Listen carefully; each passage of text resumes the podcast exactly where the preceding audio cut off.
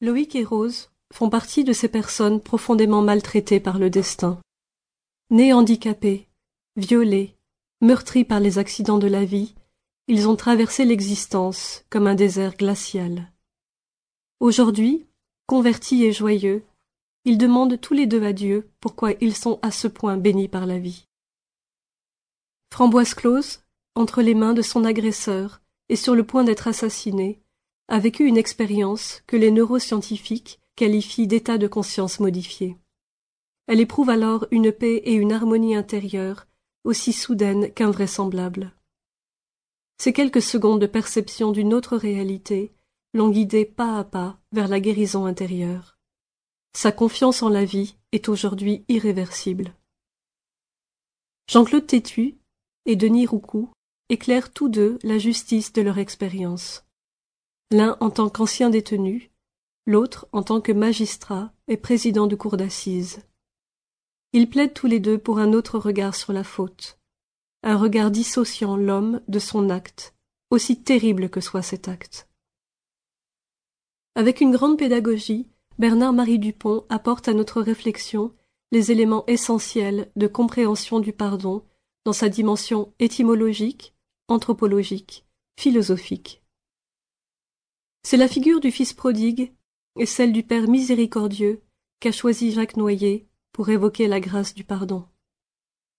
Quant à Annick de Souzenel, c'est avec toute la puissance et la profondeur de sa pensée, nourrie d'une lecture symbolique des Écritures, qu'elle nous invite au retournement intérieur, qui seul peut nous libérer de notre situation d'exil à nous-mêmes.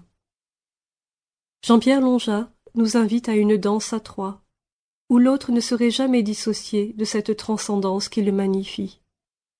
L'homme, ainsi replacé dans sa dimension sacrée, prend alors conscience qu'il est en gestation de lui-même et que la vie est une subtile maïeutique.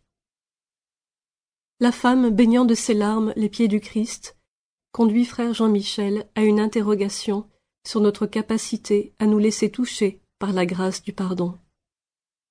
Monseigneur de Foix conclut cette série d'entretiens en évoquant ce merveilleux miracle de nos mains vides qui offre ce qu'elles ne possèdent pas. La clarinette basse de Rose Bacot ponctue ces quelques heures d'écoute, de pause musicale, où toutes les nuances d'émotion sont exprimées. Je formule à présent le vœu que le pardon, ainsi décliné et éclairé par de si belles réflexions, continue de semer des graines d'apaisement et de guérison. Qu'il soit comme le vent, dont on ne sait d'où il vient ni où il va, qu'il soit comme une caresse subtile, de douceur et d'espérance, comme un jaillissement de lumière au creux de vos vies.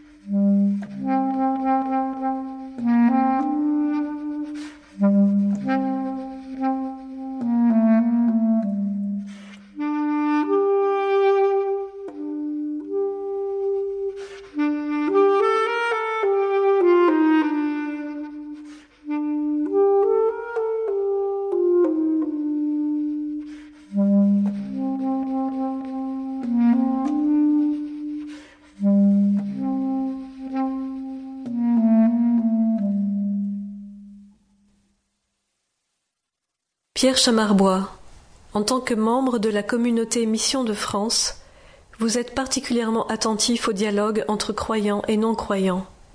Votre passion depuis des années est de questionner la Bible, d'avancer avec les Écritures comme on prend un chemin encore inexploré. Vous cherchez ce qui, en nous, se fait plus grand que nous. Fort de cette expérience, que diriez-vous du pardon ? Le pardon.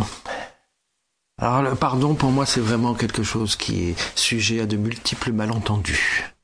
Beaucoup de malentendus et des malentendus qui peuvent faire très mal. Pour certains, le pardon, c'est ce que j'appelle le pardon politesse. Je bouscule quelqu'un au pardon. Et puis, on n'a même pas, en fait, demandé pardon. C'est un mécanisme inconscient qui sort là et qui veut rien dire. Bien sûr, on va pas s'arrêter longtemps là-dessus.